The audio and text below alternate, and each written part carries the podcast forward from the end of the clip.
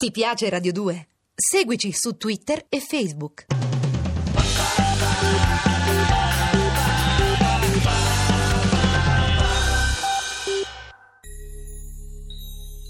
Storie di fantasmi con i Baustelle.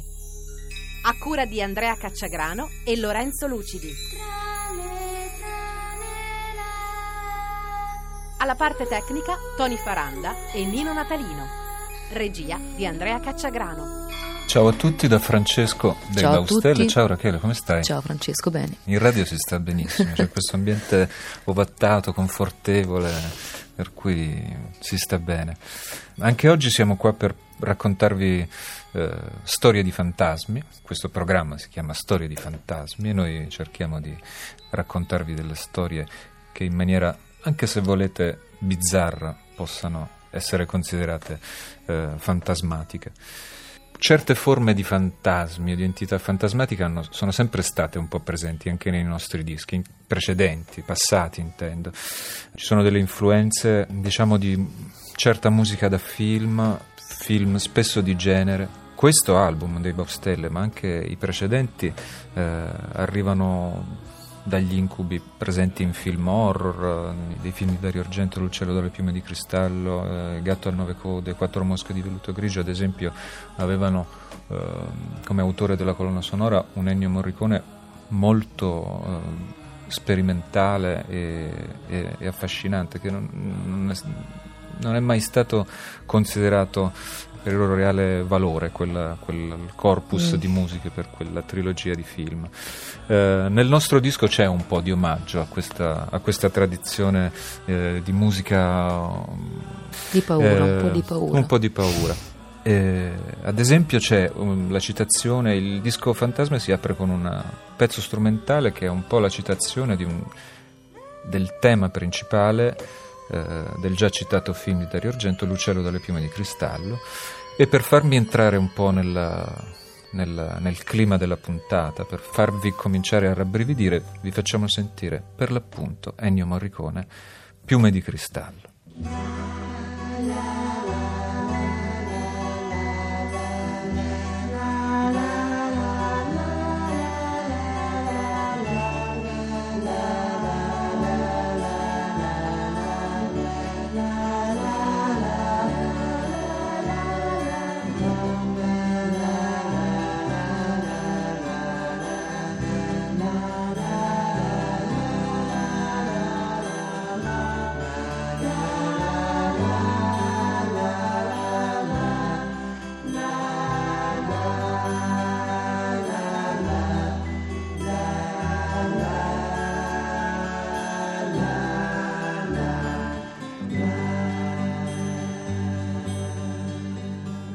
Eccoci di nuovo qua a Storie di Fantasmi. A questo punto eh, diamo il benvenuto mh, all'ospite Enrico Gabrieli che è tornato a trovarci. Di Ciao nuovo, Enrico. ciao Enrico, che piacere.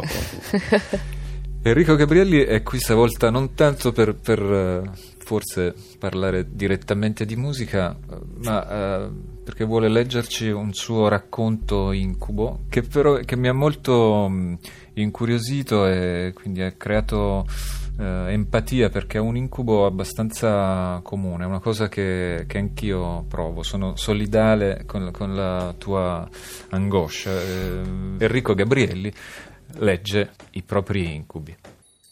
Io ho sempre avuto un incubo, quello di andare a sentire un'orchestra sinfonica e per uno strano fenomeno di metempsicosi finire nel corpo del primo violino o di un altro strumento a caso che proprio non so suonare.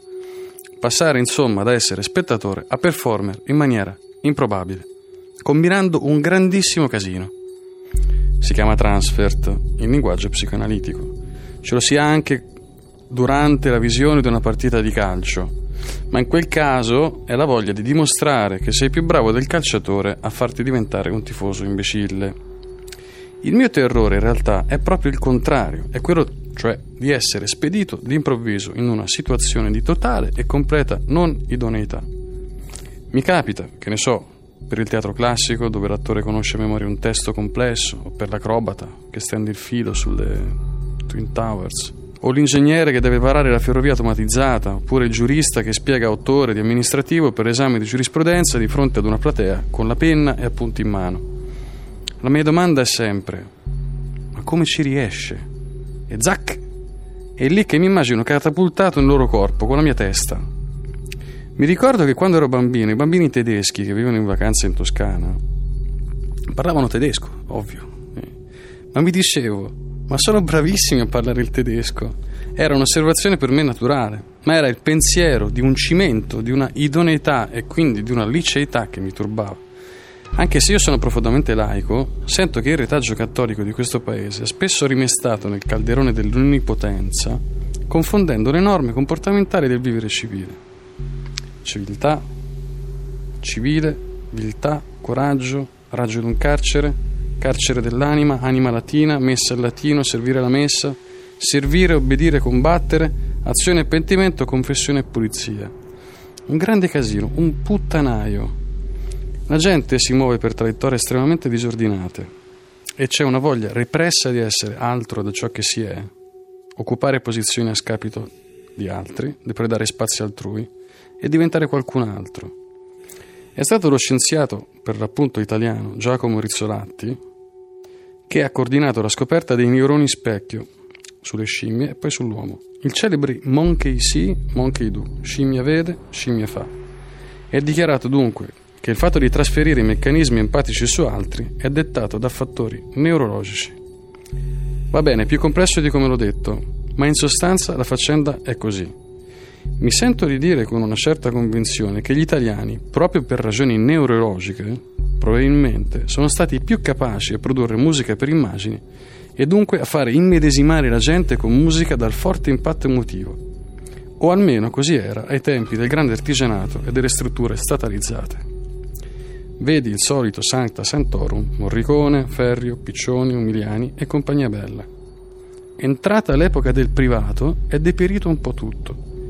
Le capacità sono probabilmente rimaste, ma non le possibilità di metterle per bene a frutto. È che nessuno vuole più morire in questo paese e dunque tutto resta in mano ai vecchi e ai fantasmi dei Natali passati, presenti e futuri. E guarda i giapponesi, che sono rapidissimi nello svolgere compiti grandiosi come grattacieli o sistemi ferroviari e sono lentissimi e meticolosi nei piccoli particolari come preparare il tè o fare un, eh, so, un rotolino di sushi. Questo perché hanno una meravigliosa cultura del suicidio e la morte ha grande dignità e li accompagna serenamente ogni giorno, da migliaia di anni. E inoltre ringraziano, ringraziano sempre e questa cosa mi piace da impazzire. Dunque adesso io aderisco a questo antico rito di laico ringraziamento e ringrazio di cuore Francesco, Rachele, Claudio per l'opportunità concessemi e tutti coloro che hanno lavorato a questo album. Maria, Sebastiano, Marco, Michele e Luca. Questo è un film discografico, figlio di fantasmi del tempo, cugino dell'orrore italiano, fratello del romanticismo tedesco. Chissà se un giorno potrà anche avere dei figli. Chissà.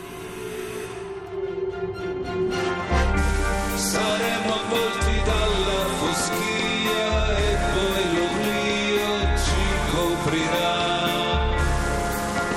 Storie di fantasmi vi dà appuntamento a domani.